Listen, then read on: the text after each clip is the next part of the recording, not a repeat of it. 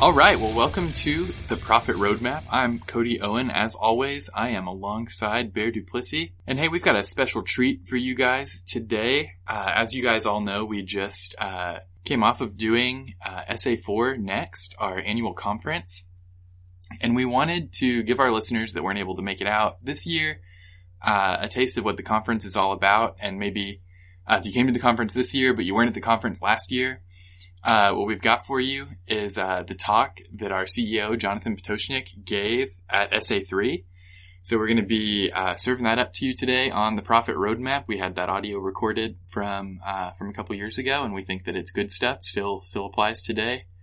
It's absolutely fantastic stuff. And the great, uh, you know, the the really interesting thing is, is that you know this, you know, at the time, you know, people paid quite a quite a bit of money to to actually come to the conference and listen to this talk. I mean, it's worth it's worth its weight in gold, Cody. The fact that we're putting it out there uh, is just absolutely a fantastic opportunity. So even if you weren't uh, there for last year, or if you were even, it's a good refresher for anyone with uh, that needs some kind of you know just some encouraging words, challenging words, and to to help you kind of get going in the right direction or, or kind of reset you know, for the upcoming season coming this spring. And for those people who didn't, uh, who didn't actually listen to it at all, um, it's worth its weight in gold. Absolutely. 100%. And, uh, this is going to want to make you sign up for the conference next year. Even though this is last year's material, it's going to make you want to sign up for the conference next year. Um, and uh, I think it's just absolutely fabulous stuff. We had a few non-members out for this year. It was great meeting them, and uh, they're probably going to soon be members as well, so they'll be part of the fold, so to speak. And uh, and uh, it's just going to be a incredible opportunity. So anyone who out there listens to the Profit Roadmap, really encourage you to take in the next few minutes with Jonathan's kind words, encouraging words, and uh, take it all in. Yeah. So hey, we're gonna we're gonna roll the uh, digital tape of Jonathan. He's gonna be talking about how you can become the leader in your market. This was the keynote from the Service Autopilot conference back in 2016.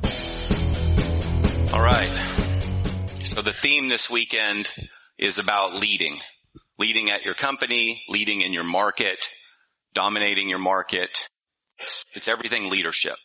So you'll notice that a lot of our sessions are tied together along this general concept around this theme. So there's this guy and he's been in business for quite some time. And if you met him, you would immediately be impressed by his level of intelligence, his level of knowledge. Likewise, you'd immediately realize that this is a really successful guy.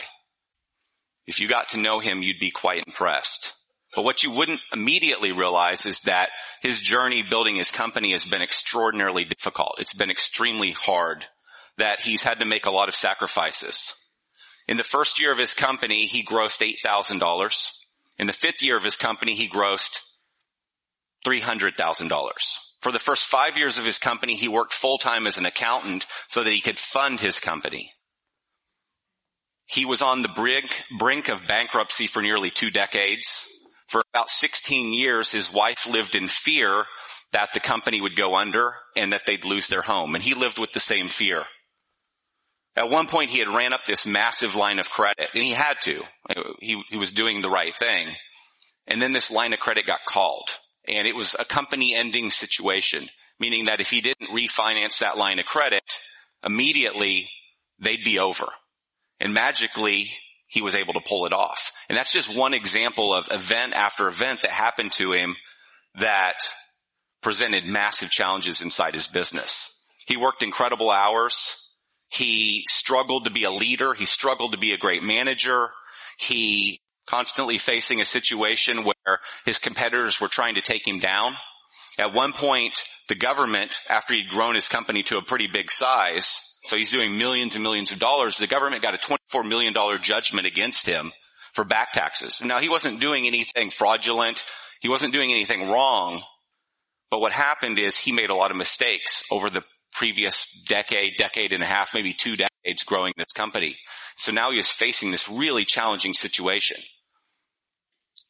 And he, like you and me, he had this vision and he wanted to build this company. He, he had a picture in his mind of what he wanted to accomplish. But like you and me, along the way, he struggled. He was beat down. He questioned himself. He questioned his company. He questioned the future of his business. And you, like me, some days you He thought, is this worth it? Is this worth continuing? But his company turned into a very massive success. And the point I want to make is that building a company is really freaking hard. It's very difficult.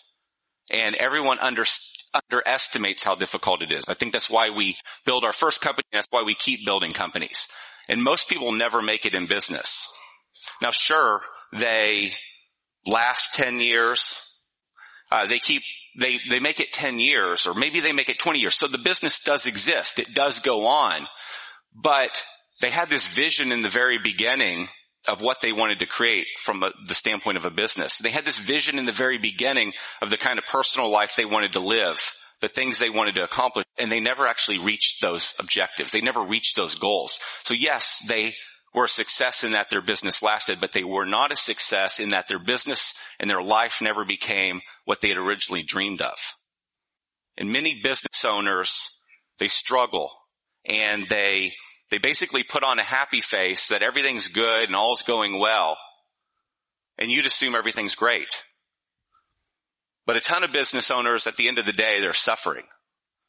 There's nobody to talk to. So you've got a friend and he runs a company and he's really successful, but you can't go to him or you, or you feel it's awkward to go into him and say, man, I'm dying. Like I'm tired. I'm worn out. I am burned out. I, am I, what am I doing wrong? What don't I know? What don't I understand? And so you as an owner, you sit there and you suffer in silence, thinking that maybe it's just you. Maybe these challenges, these struggles, the difficulty of building this thing, the fact that you're not nearly to the size you thought you'd be by this time, you, you sit there and you think maybe it's just me, like something's wrong with me. But the reality is it's not. That's not the case. It's not just you. This is a struggle that every business owner, every entrepreneur has. Just as bad. Imagine that you're 3 million right now or you're 5 million in revenue but your vision was that at 3 million or 5 million, it wouldn't quite feel like this. Like, why is it still so challenging? Why are we still having to work so hard? Why do we still have debt? Why do we have all these things going on in our business?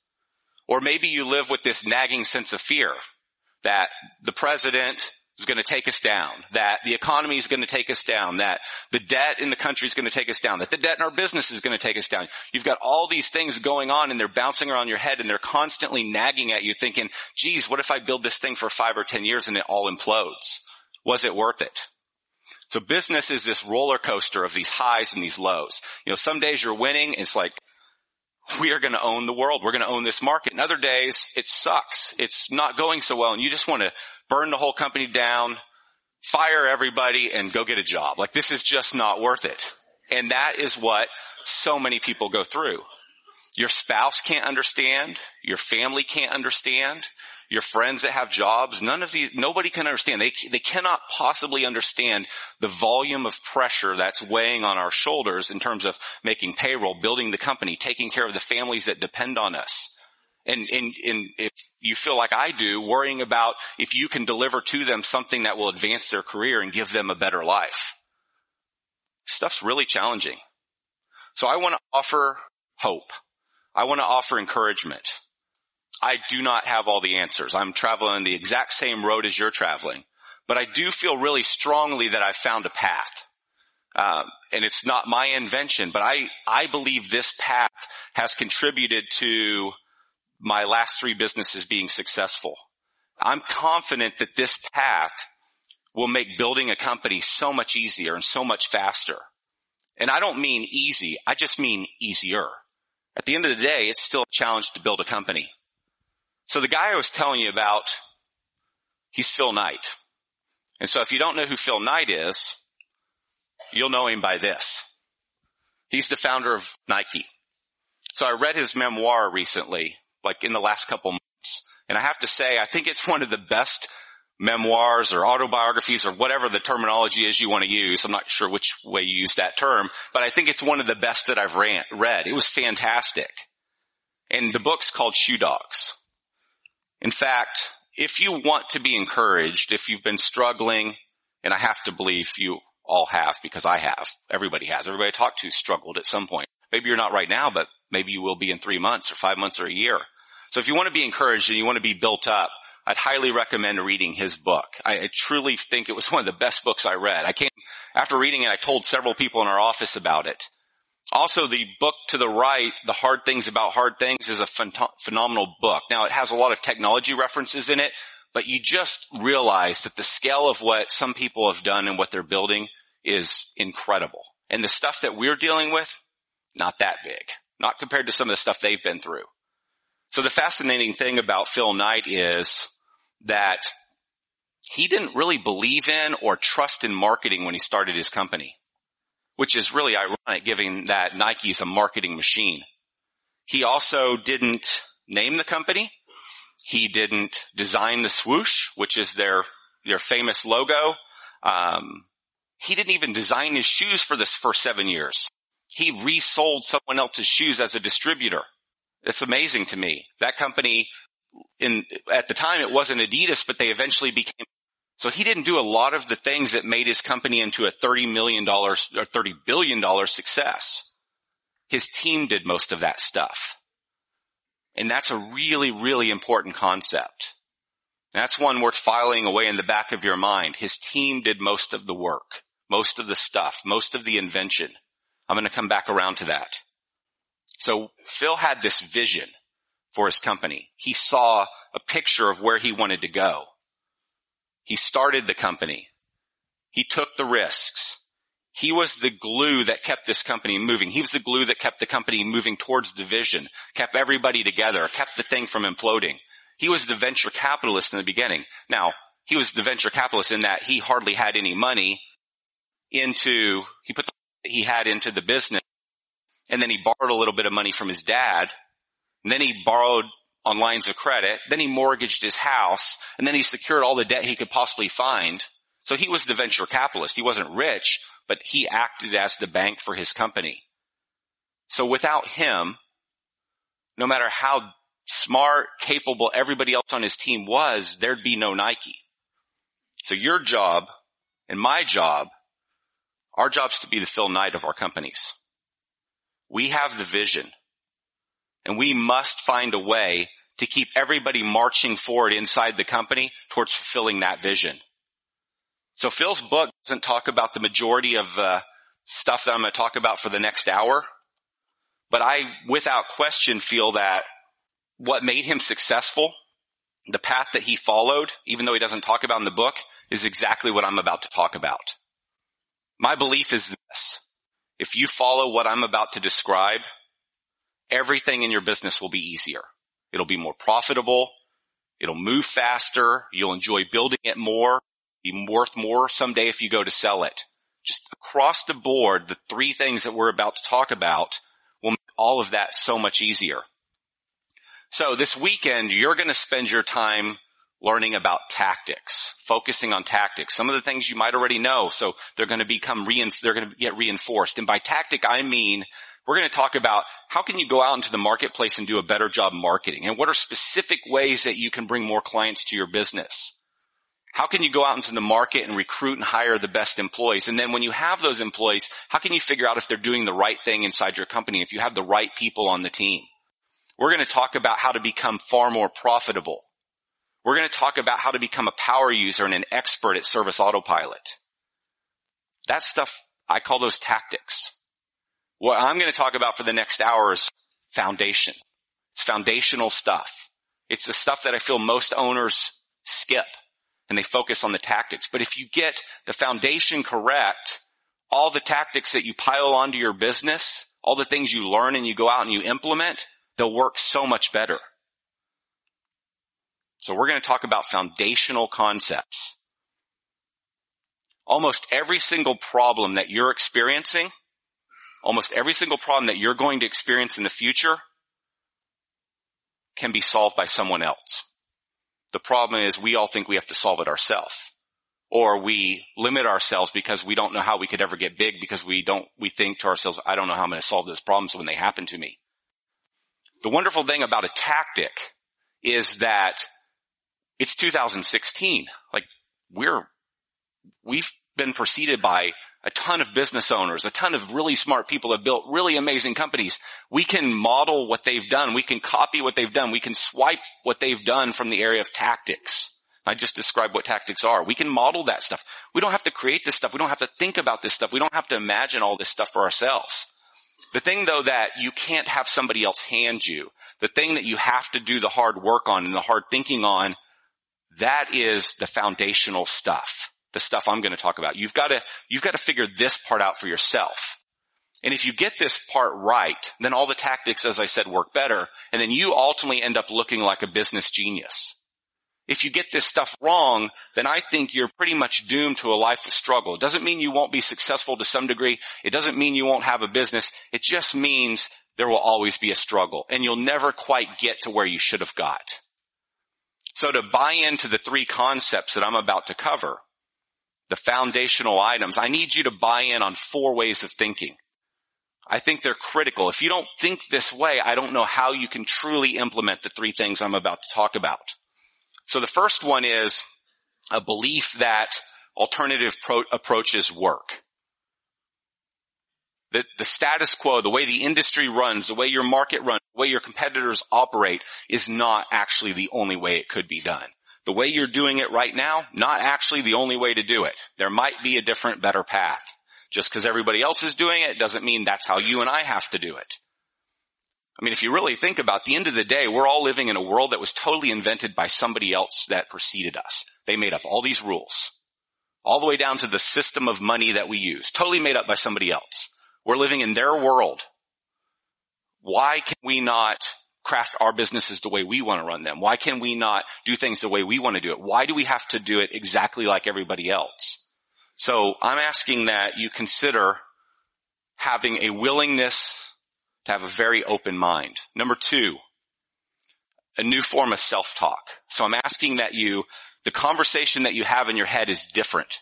We stop saying to ourselves, oh, well, that won't work in my market. Oh, my customers, they won't do that. Oh, they won't buy that way. Oh, no, no, they're not going to pay that, that kind of money. That's a really dangerous conversation to have with yourself because it limits what you're going to be willing to do and try. Or another way you might do it is maybe you don't have that self-talk, but what you say is, well, when I get a bit bigger, we'll implement these things. We'll do these things. We'll try those things.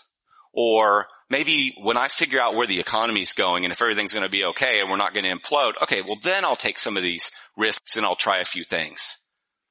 Number three, I believe you have to have a belief that the future is going to be vastly different than it is today. And I'd argue and I believe this. I'm not just saying this. I believe it's going to actually be better. In spite of all the insanity, I believe that the future is actually going to be better than it is today.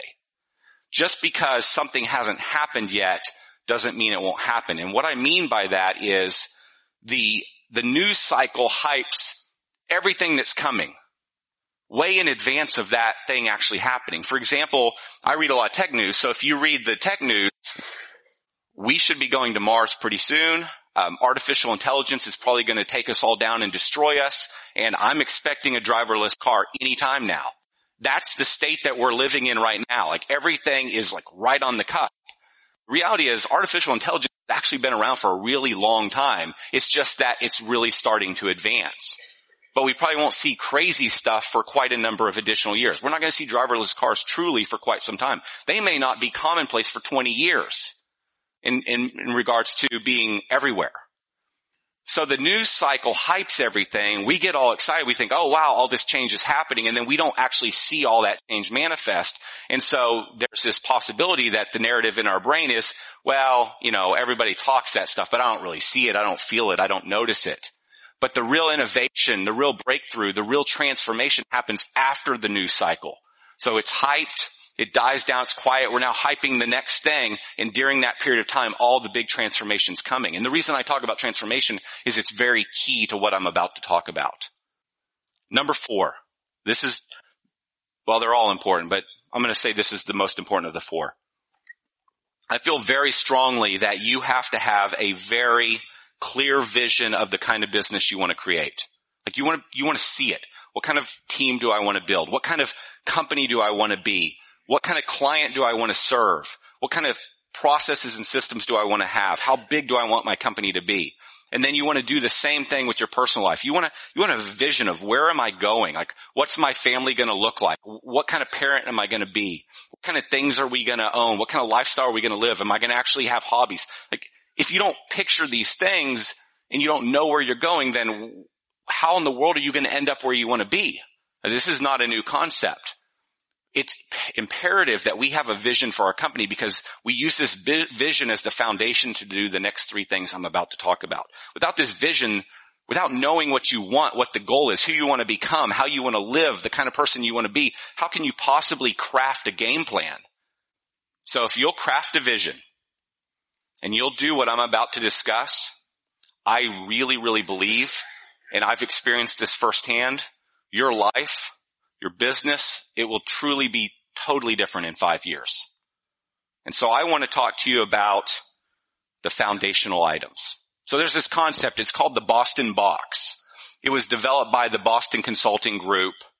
And, and basically what it's, this is quite some time ago that this uh, concept was developed. And basically what they're looking to do is they're trying to figure out when they take their capital and they invest it in a company, they have all these companies that they could potentially invest in. Well, where should they put their capital to get the highest return? And so what this Boston box concept does, it's a very simplistic model.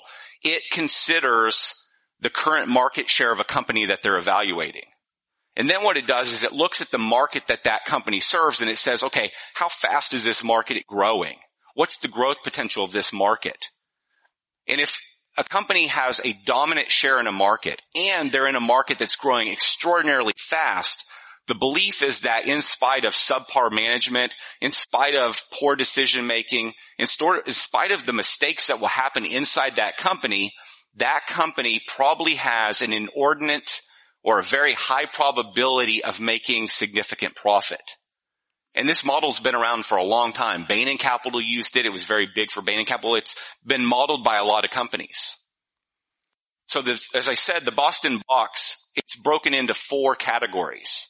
And in the top left, you have what's called a rising star. That's a company that's in a high growth market and they also own a high percentage of market share. And so the idea, as I said, is they would invest their capital in this type of company. So this isn't a perfect application for your business. I, I say it to make a point.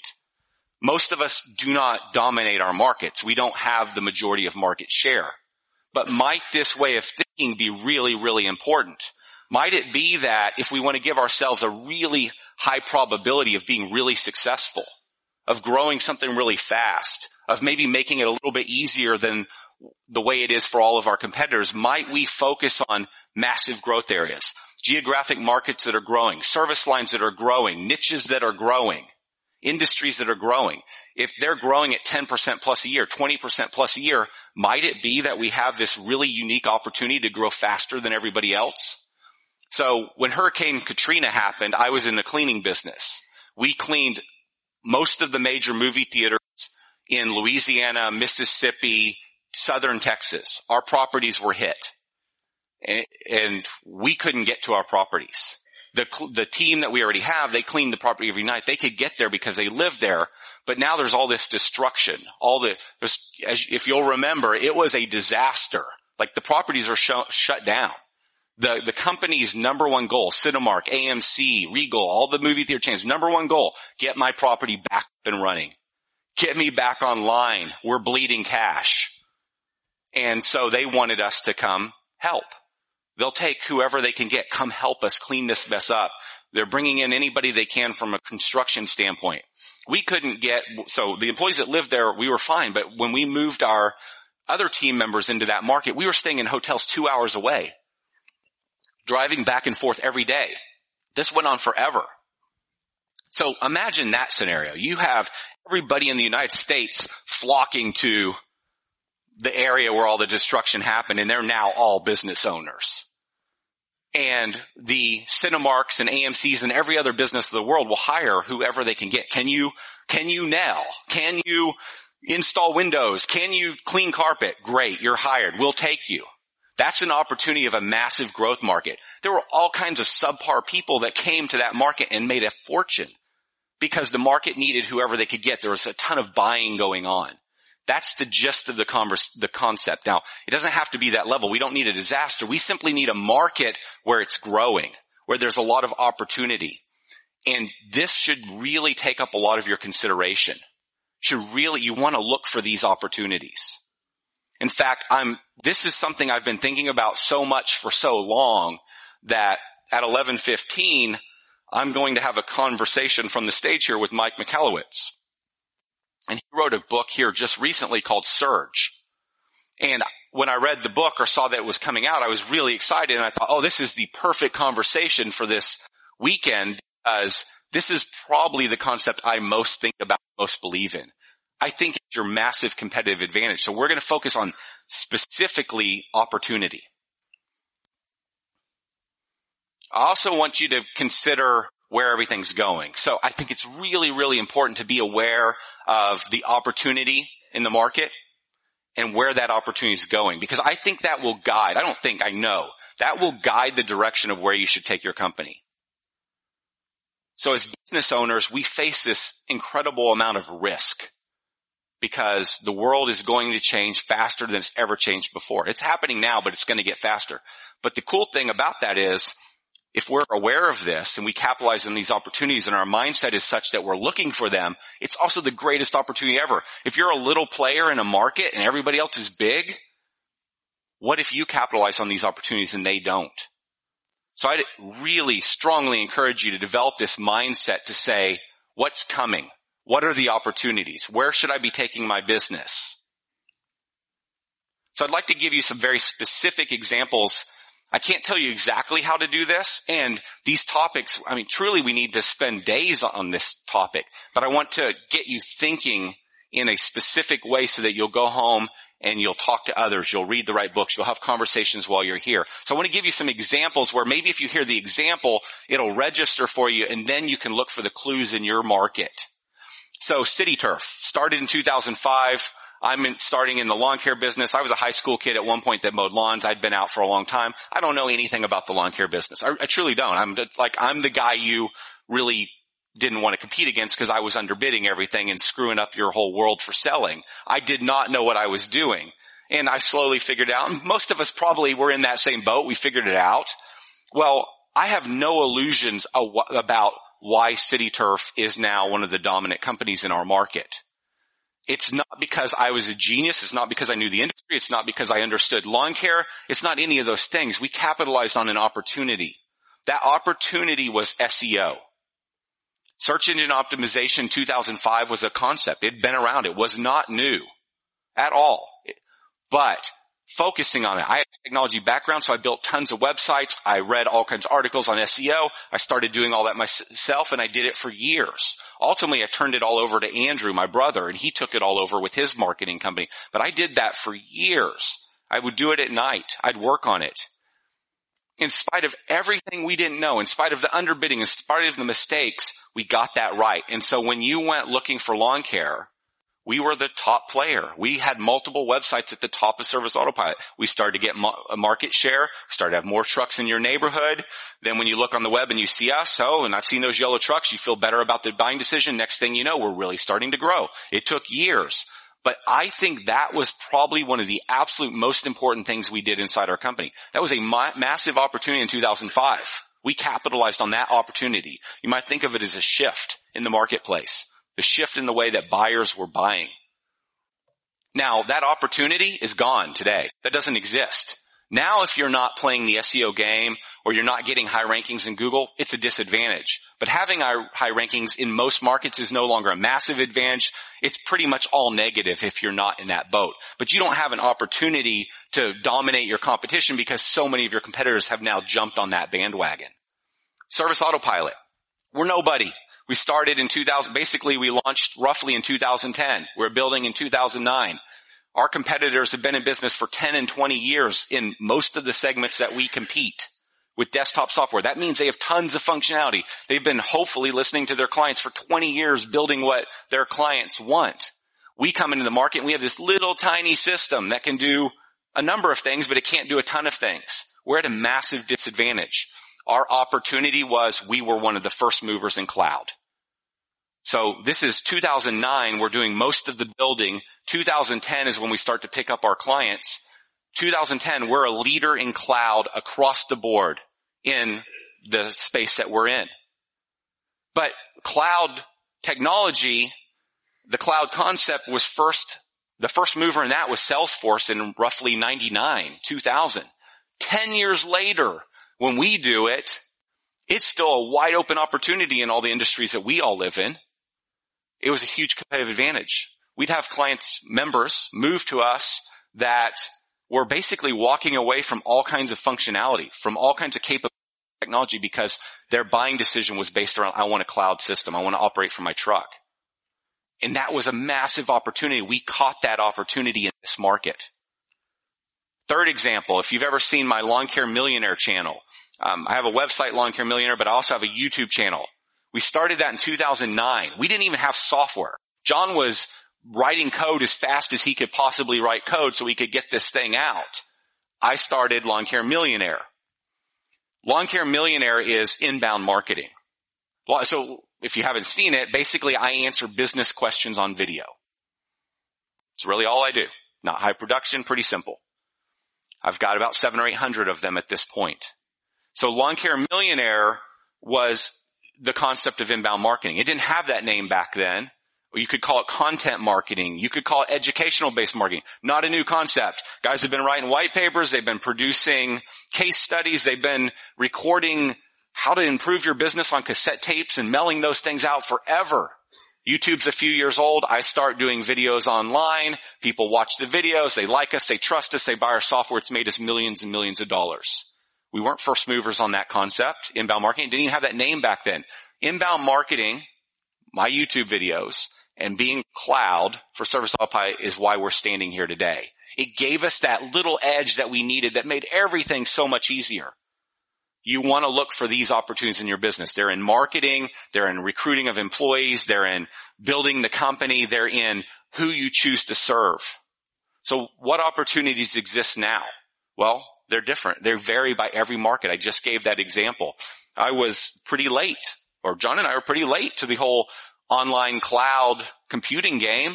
Salesforce did it 10 years earlier, but we weren't late in this market. We were first, or I think we were pretty close to first. That was our advantage. So in your market, in your niche, by client type, you've got all these opportunities. You've just got to figure out what they are. You can look at other industries and say, what are they doing? Where are they moving? Are they doing that yet in my industry? Because it's probably coming to your industry. So that's why this just deserves a tremendous amount of thought, tremendous amount of awareness. So think about this one. Right now in Dallas, there's a move towards signing up for service via an on, via the website, online sign up for lawn care, for cleaning, all these different services. There's a move towards that right now. It's an opportunity. I'm not yet capitalizing on it, but it's an opportunity. So we have individuals that come to Dallas from New York, from California. These are individuals moving to this area from all over the country. They're generally coming here as somewhat tech savvy. So they are high probability buyers through an online sign up system. But if you think about the villages, which is north of Orlando, the biggest retirement community in the world, that's probably not a coming opportunity just yet. It's an opportunity in Dallas. It might be a coming opportunity at the villages in Florida in three or four years. I don't know when, but that opportunity will eventually arrive. You want to be aware of that. What's happening in other markets? What's happening? What opportunities are there that might come to my market that I could apply either now or in the future? There's another trend going on for all the companies that are lawn care owners. So our business, uh, City Turf, we do a lot of mowing. Uh, we have 7,400 clients. Not all of them are mowing clients, but we have a lot of clients and a lot of them do mowing. Right now, I notice a trend. I don't think it's a completely new trend, but a lot of the guys that I think are pretty savvy when it comes to running a good company, they're all, and because they're savvy, they're saying, you know what? All the profits in lawn care, fertilization, weed control, the profits in pest control. I'm going to reinvent my company. I'm just going to focus on what's high margin. I don't disagree. I think it's a really sound strategy, but now it creates a new opportunity. So I've been thinking our business might evolve away from mowing, but should it? If my best clients, oh, excuse me, my best competitors, the ones with the best quality, the best customer service leave the mowing market, what does that mean for me? If I could figure out how to solve the labor problem, what does that mean for me? That's a pretty damn good thing, to be honest. Now imagine that I can survive in the mowing business for the next five or ten years and we get to a place where we have robotic mowers. I've already got more, I already have market share in our market, but I have even greater market share. I've held on. Well, most of my best competitors have left and moved elsewhere. They're not even thinking along the lines of mowing anymore. Robotic mowers show up, my trucks show up, uh, we 10 mowers scatter, they mow 10 properties. I have a detail guy doing edging, line trimming, and blowing. I don't know exactly what it looks like, but what if that happens? Or what if we are leasing equipment to our clients? My detail guys show up, they do all the detail work, they check on the equipment, they make sure everything's working right, we're leasing the mower. What if I last in the market five to ten more years while everybody leaves? I, if I'm not already a massive number of clients, but I go to 20,000 accounts in my current market really fast with price advantage, with the simplified offer? I don't know, but could I? A 20, for me in my market, 20,000 accounts is a $25 million business. We sell double that in upsells to the client. If we can make you a mowing client, we will make at least twice what we make on mowing on other services. That's a $50 million business in a very small market.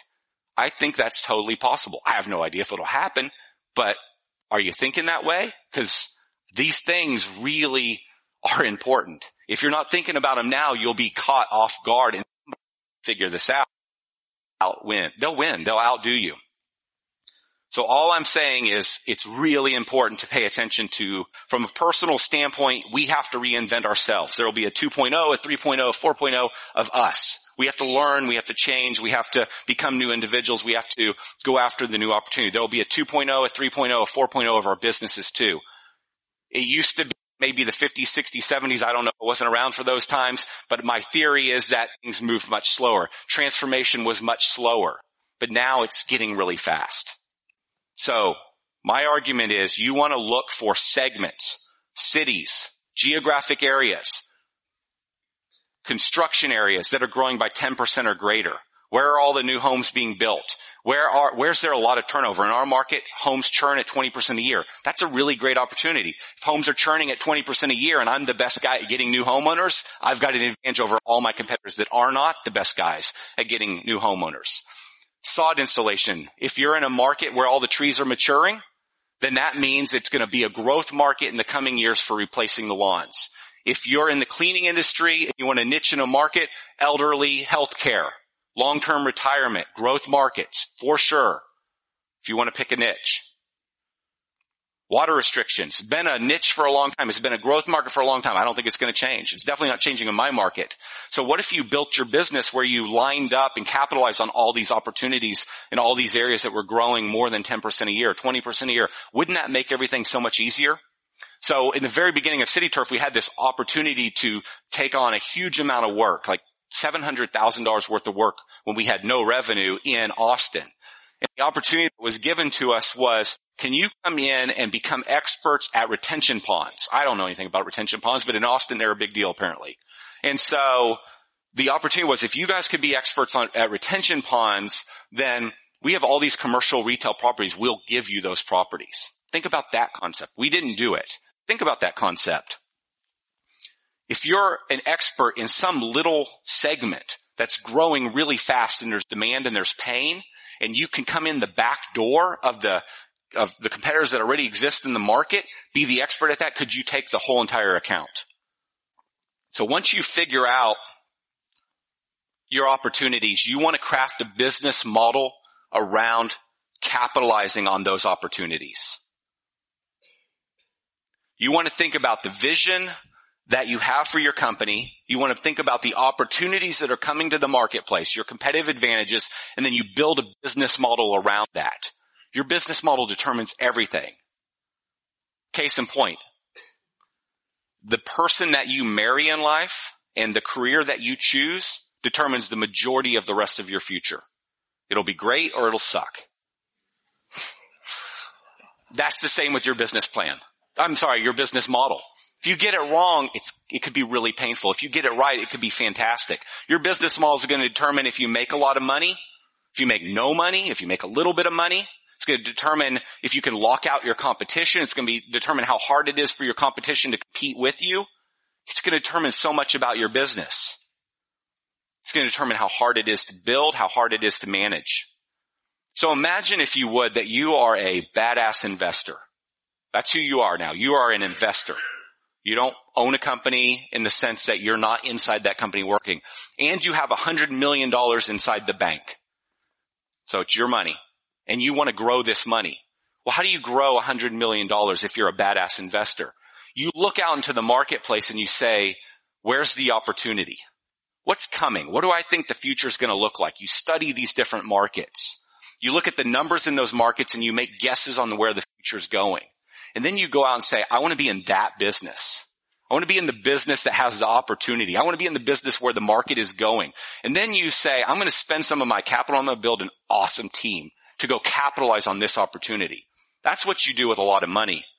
But what most of us do, it's like, okay, I grew up in Wylie. I'm going to build a business in Wylie. I did that.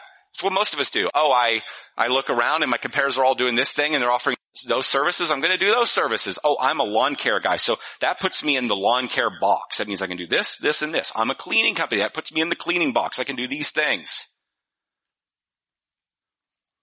And so we limit our business model. We copied someone else. Even if we didn't think about our business model, we have a business model. We're living by somebody else's business model. The same one everybody else in the industry has that results in over 90% of companies never hitting a million dollars. That's a crappy business model. You could be a rock star, but you'll never be a rock star if you get this stuff wrong. You'll never become who you should have been you'll, you'll never live up to the potential that you had. And you'll constantly think, you know, what's wrong with me? You'll never, I mean, it's really as simple as that. You'll never be the person that you could have been if you get this stuff wrong. If you choose the wrong business model. If you pick the wrong market, pick the wrong client type, pick the wrong service offerings, or as you mature as a business owner and you learn these lessons, you don't mold and change the business to go in those directions. There's a tremendous amount of talent in the room, but there's also a whole lot of people that are really beat down, really frustrated. Like, why is this not going faster? Why is this so hard? Why do I look at other people and it feels like it's going better and faster for them? My argument is, might it partly be your business model? The market that you're serving, the marketing that you're doing, the pricing, the way you get paid, the things you don't offer, the things you don't do, the opportunities you ignore. Those are all business model things. So what we want to do is we want to figure out what is it that our clients want, and then we want to craft a business around that, but also taking into consideration our vision, taking into consideration our opportunity. But we don't have to give our clients everything they want. And the reason I interject this part is because what happens is if your business model is we're going to be phenomenal at customer service and we're going to be great at quality. Most of your competitors are not. So now you're solving your clients' problems. And now your clients want them, you to solve all their problems. Why can't you do this? Why can't you do that? Then they're almost frustrated when you won't do those things for them and solve all their problems because the rest of the crummy competition, they're, they're looking to you to solve these problems. And so now we start taking on this service and we start doing all these new things to answer the demands of our clients. That could be right and could be an opportunity, but a lot of times we massively overcomplicate our companies. And the next thing we know, we have a company that's a nightmare to run. And I interject that because it's important to think about that kind of stuff. We start out maybe with a company that's not too complicated to run and the next thing we know, we wake up, it's like, how did I get here? So my argument is, might your business model be the reason that you're all stressed out, exhausted, and frazzled? Might it be the reason that after all these years, you're still working insane hours that like most of the business is still on your shoulders? In the beginning, of course, you're going to work a lot of hours. You don't have any money. You're trading time for money. You can't afford people. So you got to do the work. If you're still doing that after all these years, then it probably means that either you didn't price your work correctly so you couldn't hire anybody or it means you're not delegating anything because you have, you don't trust anybody. But these are all things that we could work. You build your business model around the, the strategy and the vision that you want to execute. And I've said that a couple of times and I, I want to keep saying it because it's really critical. That's first we figure out version, vision, then we figure out opportunity, then we craft the business model around it. Business model again is the geographic area we serve. It's the clients we want. It's the services you offer. It's all of those things. Your business model is going to determine how much money you make, how successful you are. So I've come to conclude that this concept of business model innovation is really, really important. I could spend my whole talk on this topic. The future, as I said earlier, it's really scary. There's a lot of disruption coming. And I feel strongly that if you don't put yourself in a position to be a top three player in your market, that you incur a lot of risk, that the majority of the profits possibly not going to come your direction because the majority of profits do go to the major players in a market. If you want the highest chance of selling this thing after years, of building it, you want top player inside your market. So I want to give you some examples of how business model innovation have been transformative. In the beginning of CityTurf, I alluded to this earlier. I got started. I didn't know what I was doing. I copied everybody else. And I ended up with this business that I absolutely hated. I was in every service line. I had all the same trucks and equipment. We did the same kind of marketing. Everything was basically the same. You can look around the industry and I pretty much ran that company. I did everything. That was my business and I hated it. It was horrible. I, I couldn't have, I got to a point where I didn't even care if it all ended. I hated it. And then we changed our business. And we changed it very drastically up front and then we changed it a little more slowly over the next year or two. And the changes that we made, we shrunk our market. We figured out who our ideal clients were. We fired everybody else. We, um, we figured out that we are for the mid-tier client. We're not for the high-end client. We focused on residential. We left commercial. I was all commercial when I started the business. I left that. I kept just a little bit of commercial. We, um, we eliminated a lot of the services that we sold. We eliminated the services that relied on me. We simplified our marketing. All we did was SEO, door hangers, and uh, what we call street mailers. We uh, simplified our service offering. As I said, we reduced our services that we we offered. We simplified our offering uh, down to the point that we could.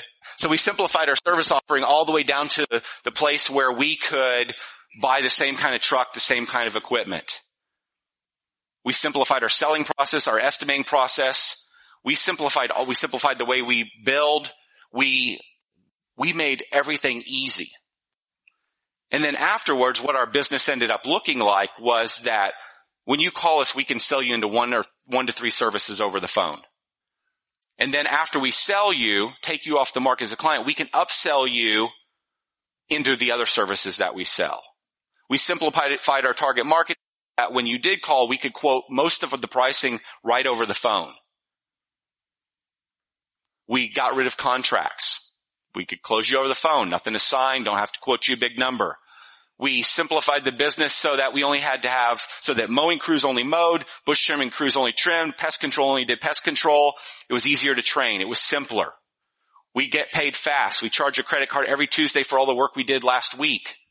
That allows us to line up payroll and, and, getting paid. So for example, on Tuesday we get paid, Wednesday the money's in our account, Wednesday we make payroll. Simplified the business, reduced a lot of cash flow projection, just made, made everything easier. I could just keep going down the list. We simplified all these things. We run the entire company out of 45 or 50 storage units that are 5 by 5 all the way to like 15 by 30. We have a 1500 square foot office. We have an acre of leased land around the storage units. It's a very simple model, but it's also a big business. We've kept our costs down. We've kept everything simple. We haven't complicated our lives. Even after all these years where it's tempting to complicate our lives, we have resisted complicating our lives. There's a lot of things we should be doing right now. We're not doing them because it slows you down in the long run. We had an overly complicated business model like everyone else. The magic was we figured out how to simplify it. I really think that was part of the magic to CityTurf. Yes, it was SEO. We capitalized on the opportunity, but we also simplified the business model. They both were critical to that business. So I wanted to use an example of extreme simplification. So Riley started his car wash business. Riley's my son. I'm extremely proud of him. So he started a car wash business because he's buying his own car. And he's saving for that car. So this is a car that he washed, uh, just to give you a picture of Riley. The theme here is that I want to talk about two concepts around simplification. Offer simplification and marketing simplification. Now, you might discount and say, hey, Riley's 14. I got to feed my family. I've got to, you know, take care of my kids. I, I, can't go this simple. My basic argument is, could you apply this concept? It's a way of thinking. And so I want to give you an example.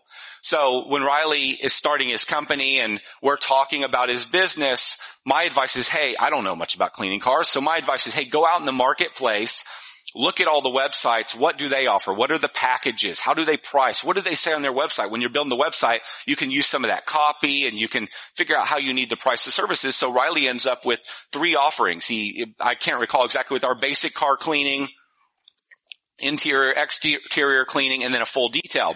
So we've got three price points. We have three plans. The d- dilemma though is, so Riley, uh, in, I was involved in giving this advice, sort of copied the market because we didn't know anything. That's a lot of times how we start. But Riley's dilemma is he needs things to be ultra simple. He only knows so much. He's 14. There's guys in the market that have been doing this for 20 years. They can do carpet cleaning. They can do paint restoration. He doesn't know that stuff yet. But the market actually doesn't even care about. The 80% of the market only wants you to show up, take care of their car, do a fantastic job, and get it done fairly quick. They don't actually care about most of that stuff. So Riley needs to focus his business just on what the core market cares about. Also, he's fighting a stereotype. Most young kids, they don't look you in the eye, they don't show up, they don't call you back, they don't, they're not there on time. You can go, or they, they stick with this thing for like a month and then they're done. He's got all these stereotypes he's fighting. Like I think people generally are excited seeing a young kid out there building a business and so they want to give him a chance, but at the same time he's fighting a stereotype. So if they take their car to a car wash, get a $40 car wash and it looks okay, they're like, well, that's how it is. It was only 40 bucks. But if Riley gives them a $40 car wash and he does a really good job, but there's water spots and a few issues, he couldn't make it perfect. It was only 40 bucks. Is he battling a stereotype? Well, that's kind of what you'd expect from a 14 year old. So his best case scenario was he could do a full detail. Because if he could do a full detail, he could make your car perfect. He could wow you, then you'd talk about him. So then we realized, like, why do we even offer three services? He never wants to sell the first two anyway. The service that allows him to wow everyone is the full detail. So we simplified his business. And I say we, Riley's been doing the majority of the work. I've just put a little few suggestions here and there. He's the guy thinking about this stuff. He simplified his business. Now there's one offering. You either want him or you don't. I detail cars. It's 99 bucks. This is what includes, I'm either for you or I'm not. And he knows with certainty every time he does the work, it's going to be fantastic. And he knows every time he does the work, that's going to be good enough that he could get somebody to talk about him in the marketplace. And that's what he needs right now. He's trying to get his business off to a, st- a good start. So I can now tell you his whole marketing strategy in about three minutes. So we live in this area called Twin Creeks. There's three neighborhoods. Twin Creeks 1, 2, 3, and an area called Lexington. They all share a Facebook homeowners page where homeowners can participate in Facebook. They can read about things that are going on. So his whole business got started by posting on Facebook that he was in the car washing business and linking to it. He got his first client. Client loved the work. They actually gave him a hundred dollar tip. He'd actually cleaned cars before this, but in our neighborhood, the way he got launched, they gave him a hundred dollar tip. They went on Facebook and they posted. He got another client. He did the job. They went on Facebook and they gave him another review. So he started this little cycle where every time they give him a review, he bumps back up to the top of Facebook. Then here recently he's put together a two page handwritten letter that will go in an envelope. And behind that letter will be the testimonials of all the people that live in Twin Creeks that like him, that have loved his work. And he only markets to Twin Creeks. He only shows up on Twin Creeks Facebook page. He's totally for Facebook, right? In Twin Creeks. Every time he's marketing, he's only talking about Twin Creeks. Every time you see a testimonial, you only see a testimonial from somebody in Twin Creeks. How powerful is that? So now he cleans your car, you give him a testimony on Facebook, the homeowners association sees it in Facebook and you're getting something on your door from Riley, all reinforcing it. He hasn't spread his market out. He's not trying to serve everybody. He's serving Twin Creeks homeowners. He's just for you and everybody's talking about him or they will be eventually. My point here is that's massive marketing simplification. That gives him a massive competitive advantage to be really profitable way early in his business. And it's really simple. It's really effective. That's what he needs. And so if you have a simple business model, it can really zero your mind. It can really make everything so much easier to run. It'll simplify your marketing. It'll simplify your hiring. It'll simplify performing the work. The business model concept is just critically important. Complexity. Complexity in your business should only come after you've started to build something that's working. You've started to build marketing that's working. You started to build the team. You started to build management. That's when you want to add complexity. It's exactly what Nike did. The only thing they did in the beginning is they made running shoes. They made the best running shoe for the top runners in the world. And they lived in that market. They went to the races. They lived at the markets. They hired those individuals to work at Nike. The point I'm trying to make is that there's two really important things that Riley did in your business, and I want to pass these thoughts on to you. One is the simplification of options. When you simplify the options, what you're selling to your client, it makes everything so much easier. In their mind, there's not a lot of decisions that have to be made. It's fast, it's simple, and our clients, our prospects, they want fast and simple. The other one was I gave the example of marketing simplification. It just actually happens when it's easy. That's really, really important to your overall business model. We can always go back and we can add complexity. One last example to talk about business model. So in the cleaning business, I alluded to it before. When we started that business, just like when I started City Turf, we did everything. If you're a commercial business, we'd clean your building. So just imagine us as a average commercial cleaning company. We'd do whatever you wanted us to do. And we had an average mediocre business as a result. Well, afterwards, two things happened. We simplified on price and we simplified on selling proposition. And the way we did this is Joe, my business partner, operations. I was one of several business partners in his company. He figured out that you could take a low powered homeowner leaf blower and you could blow all the popcorn to the, the front of the theater. That reduced a massive amount of labor on the job. As you know, we sell based on time, so it massively reduced what we needed to charge. As a result, we had this window of opportunity to go take one bid after, take one contract after another, because we could come in for so much less. That was price simplification to the client.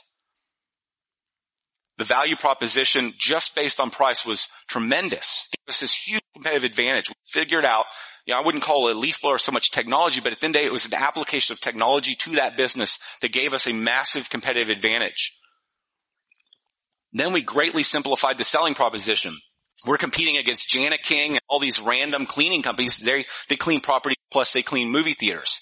We went in and renamed our company and branded ourselves just as a movie theater cleaning company we became experts at movie theater cleaning.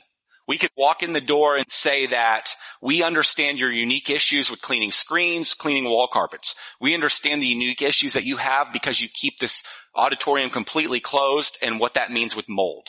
We understand the unique opportunities around cleaning popcorn poppers. We understand the challenges around cleaning projection equipment. What an incredible selling proposition when all of your competitors are totally for everybody else.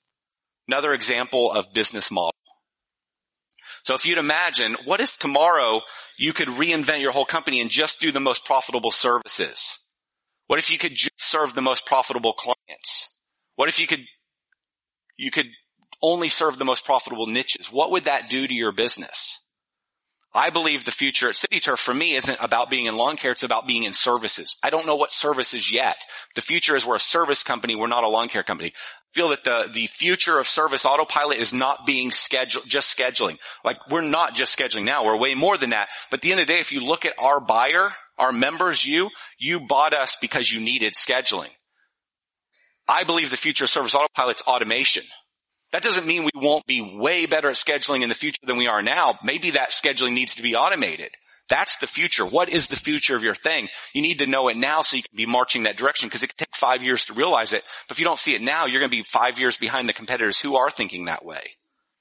So now that we've defined our business model, the longer we take to think through our vision, the longer we take to figure out the opportunity in the market, the longer we take to craft a business model around that opportunity and that vision, the slower everything's going to go, the harder it's going to be.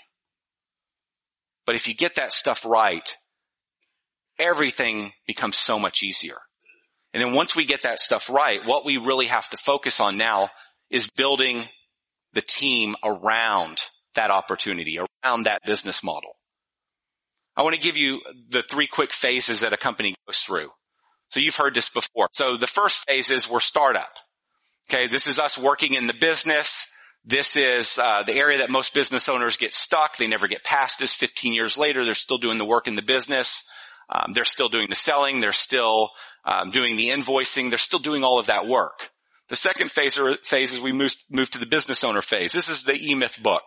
We're now we're working in the business, delivering the service, delivering the product. Sometimes But the majority of time, we're spending our time on the business activities, building the business. We're working on the business, as they say, instead of in the business. We're building the team. We're transitioning from doing the work to selling, out of selling into management. We're putting systems and processes in place.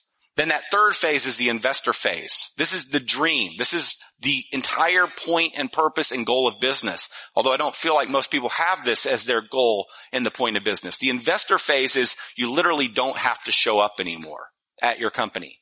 The investor phase is that your job is to make connections. You've got this thing that needs to happen inside the company. You've got this individual inside the company. You can d- connect them with somebody external to the company to help move things forward. You're a connector. You're uh, an advisor consultant. You answer the big questions.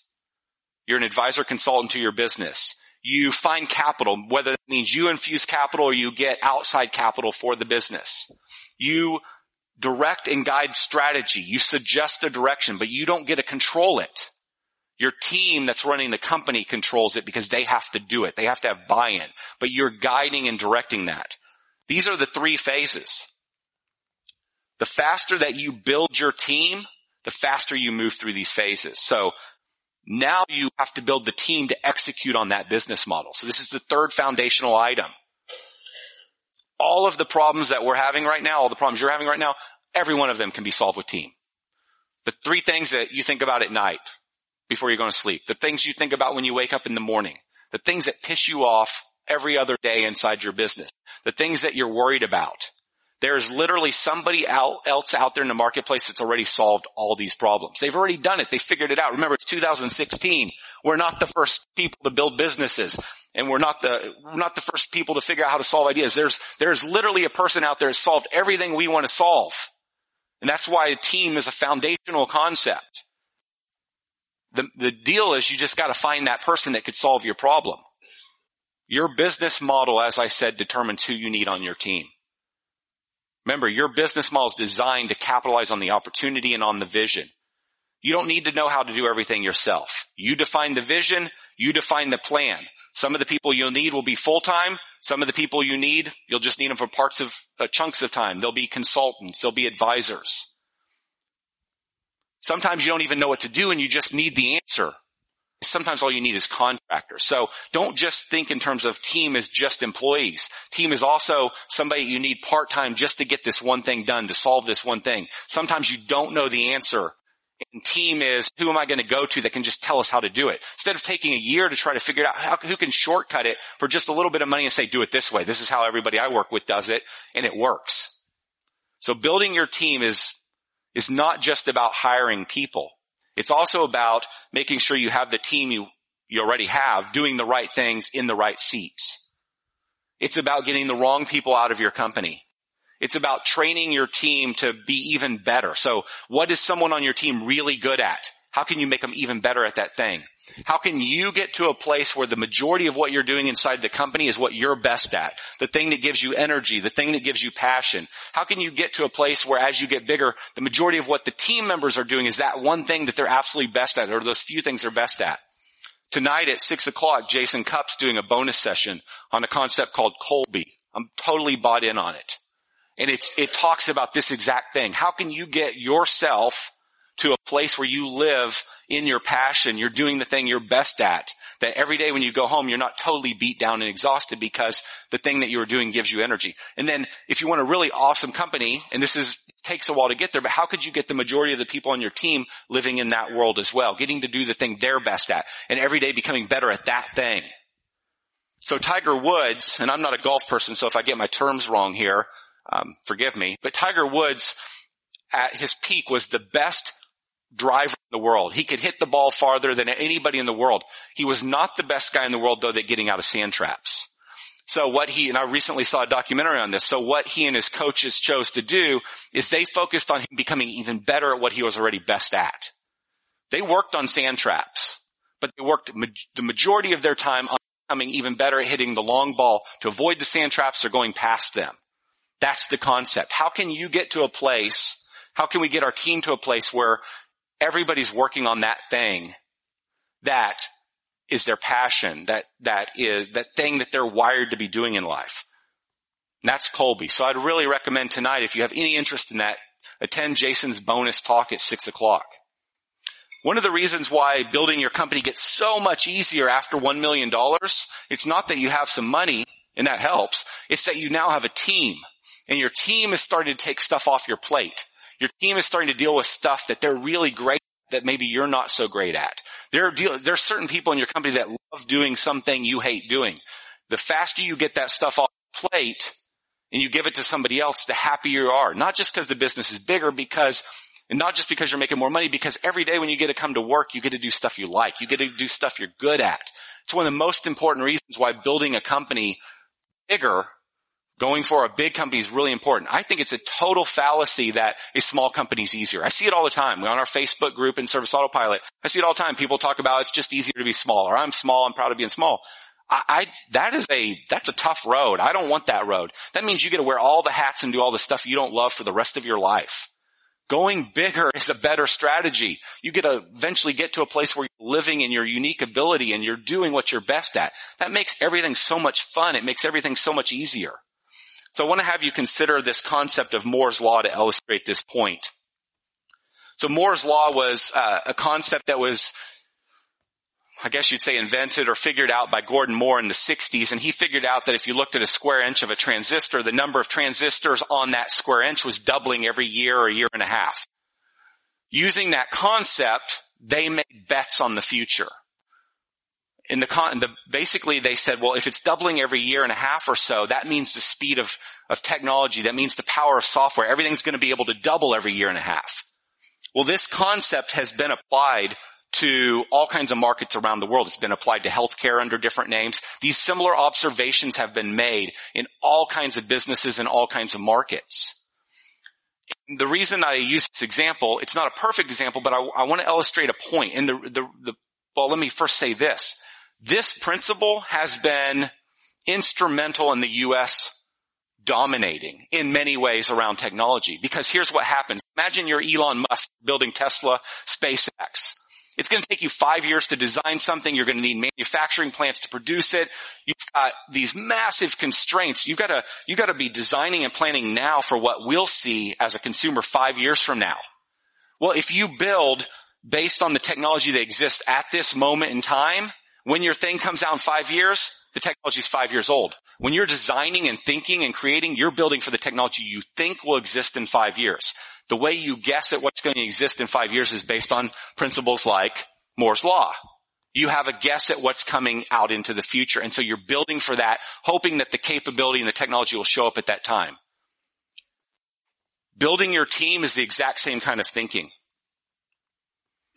You move really slow and you achieve your vision really slow if you're thinking about the constraints that you have today. Today I have knowledge constraints. I don't know how to solve every problem. Today I have employee constraints. Every t- today I have money constraints. So if you project that onto your business right now, then you don't you don't go for a big vision. You don't, you don't go after the big dream. You don't hire employees very fast and build your team very fast because you're not confident the money will show up.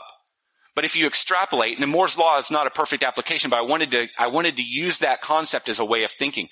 If you believe that we can, if you've proven I can use marketing to bring in leads and I can turn those leads into clients, that you've got some level of confidence that leads are going to keep coming in, then you have a level of confidence that money's going to keep showing up and you'll be able to afford the employees.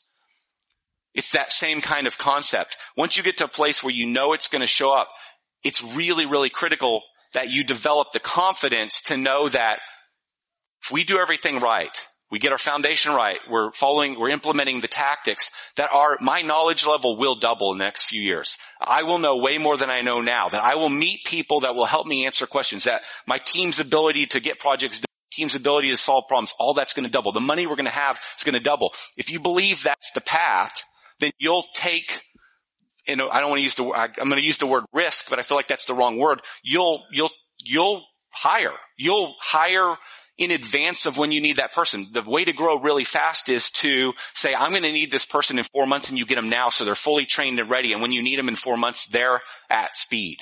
That's how you go fast. But most of us, well, I need this person. I don't hire them. Now I really need this person. Oh, wait, now it's towards the end of the year. I'll do that next year. That's a really slow growth to path. And so this concept of thinking bigger is really, really critical. So ideally, if you think this way and you create your vision five years out and you craft a business plan to get there, if you, if you think through your vision, if you think about the opportunity in the marketplace, and then you design a business model around it, and then you build the team to execute that business model, five years from now, everything will be vastly different. Now the key is you do all three of those things. It's not that you just do any one of those. Any one of those in isolation won't give you the competitive advantage that I want you to have. So team, the reason I include it is because it's so instrumental in getting us there. It's so instrumental in having a better business, a simpler business, a better life. You know, the reason most of us want to sell our companies is because it's really hard and we're worn out and burned out. But what if you had a team doing most of the work? What if you were making a lot of profit? Would you still want to sell? The place that the, most of us, the place that it comes from that uh, makes us, most of us want to sell is a, a place of pain, not a place of opportunity. The team is very much the answer to this. So my last point about team is that you're probably saying, well, how in the world am I going to pay for the team? If it's, if it's that critical, how do I pay for it? And so I want to give you one last point on this. There's, if you cannot afford the team, it's one of three things. Maybe I've forgotten a fourth, but I, I, I think it's generally one of three things. One, you're not big enough. You just got to go sell more work. You need more gross, gross revenue to afford the team. The beauty of that is that's a tactical problem. You can learn solutions to that this weekend. Or maybe you're underpricing and so you have no money to hire the team. No, that's fantastic. There's an answer to that. Jason Cupp's in the room. We, there's consultants in the industry. There's all kinds of people that can help you figure out your financials. Mike Michalowicz is going to be here talking about profit. We can figure this stuff. This is tactical stuff. We can model somebody else who can solve these problems. Or maybe the third is you don't have enough money. And this is the, the final point on team I want to make. This is critical. This is business model stuff. So imagine with me for a moment that you make a hundred thousand a month. You have a $1.2 million a year business. You bill on net 30 terms. So in April, you do your work. You bill a hundred grand at the end of the month.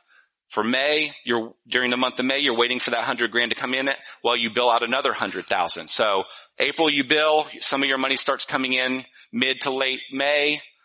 So you're now basically, uh, you're floating $200,000. Okay?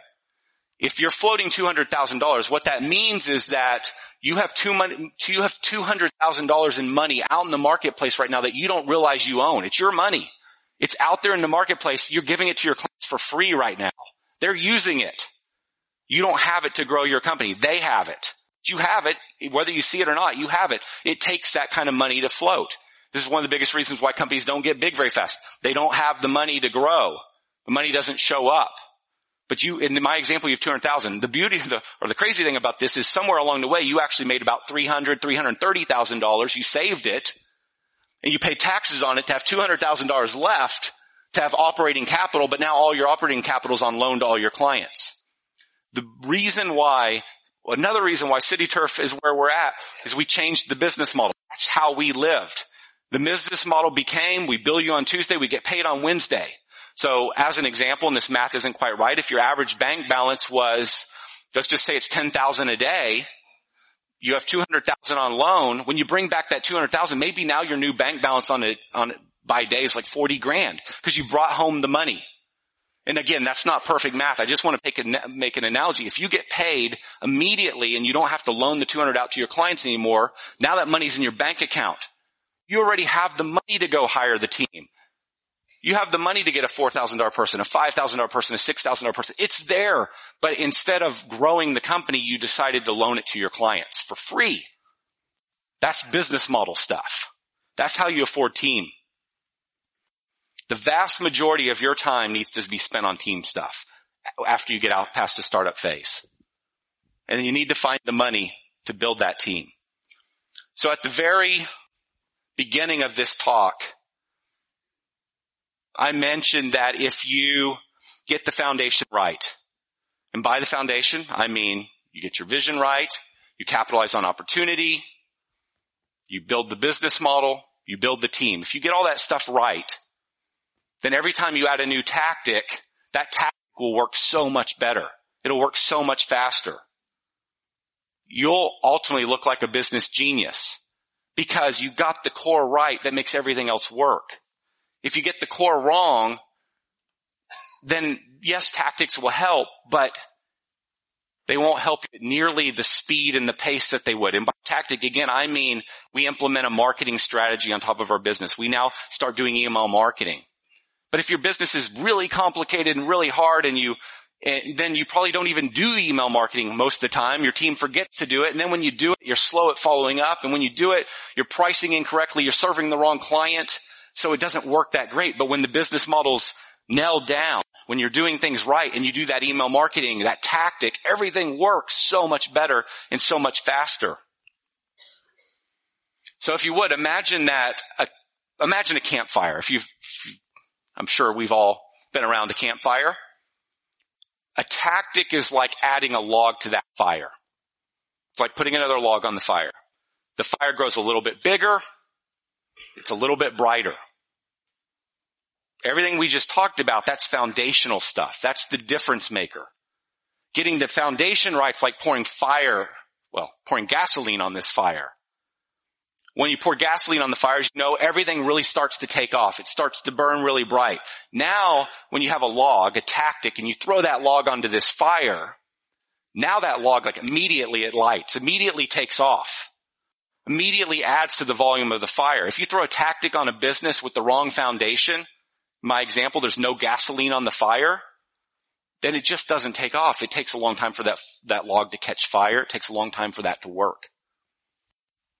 Your foundation is the gasoline of your business. The tactics, those are the logs.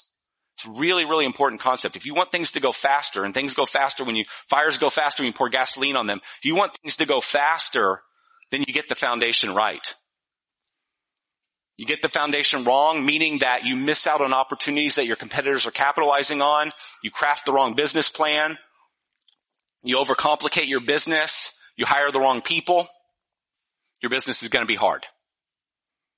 No matter how smart you are, no matter how capable you are, no matter how much you outwork everyone else in the marketplace, if you get the foundation wrong, you'll never live up to your potential. You'll never be what you could have been in business. So you might have noticed that the Dallas Cowboys are winning. Pretty amazing. I think it's been since high school for me, at least it feels like it. And so Tony Romo is injured, so Dak is the quarterback. He's our backup quarterback. He's our quarterback right now. And he's having a stellar season. Imagine if Tony Romo was never injured. And imagine if Tony Romo plays five more healthy years and Dak remains backup quarterback. We wouldn't know in Dallas and around the country how talented of a guy that he is. His future, where he is financially, where he'll go, career wise where he'll go, record wise where he'll go would have never been realized. And the same is true for you. If you miss the opportunities, if you don't craft the right vision, if you don't build the right business model, if you surround yourself with the wrong team, you'll miss. You'll, your, your potential will never be realized. Phil Knight was a really smart guy. He is a really smart guy. He had a great vision and he persevered when few would. But he also applied the foundational things that I'm talking about. He capitalized on opportunity. When he started Nike, runners wore running shoes. Today, running shoes are personal attire.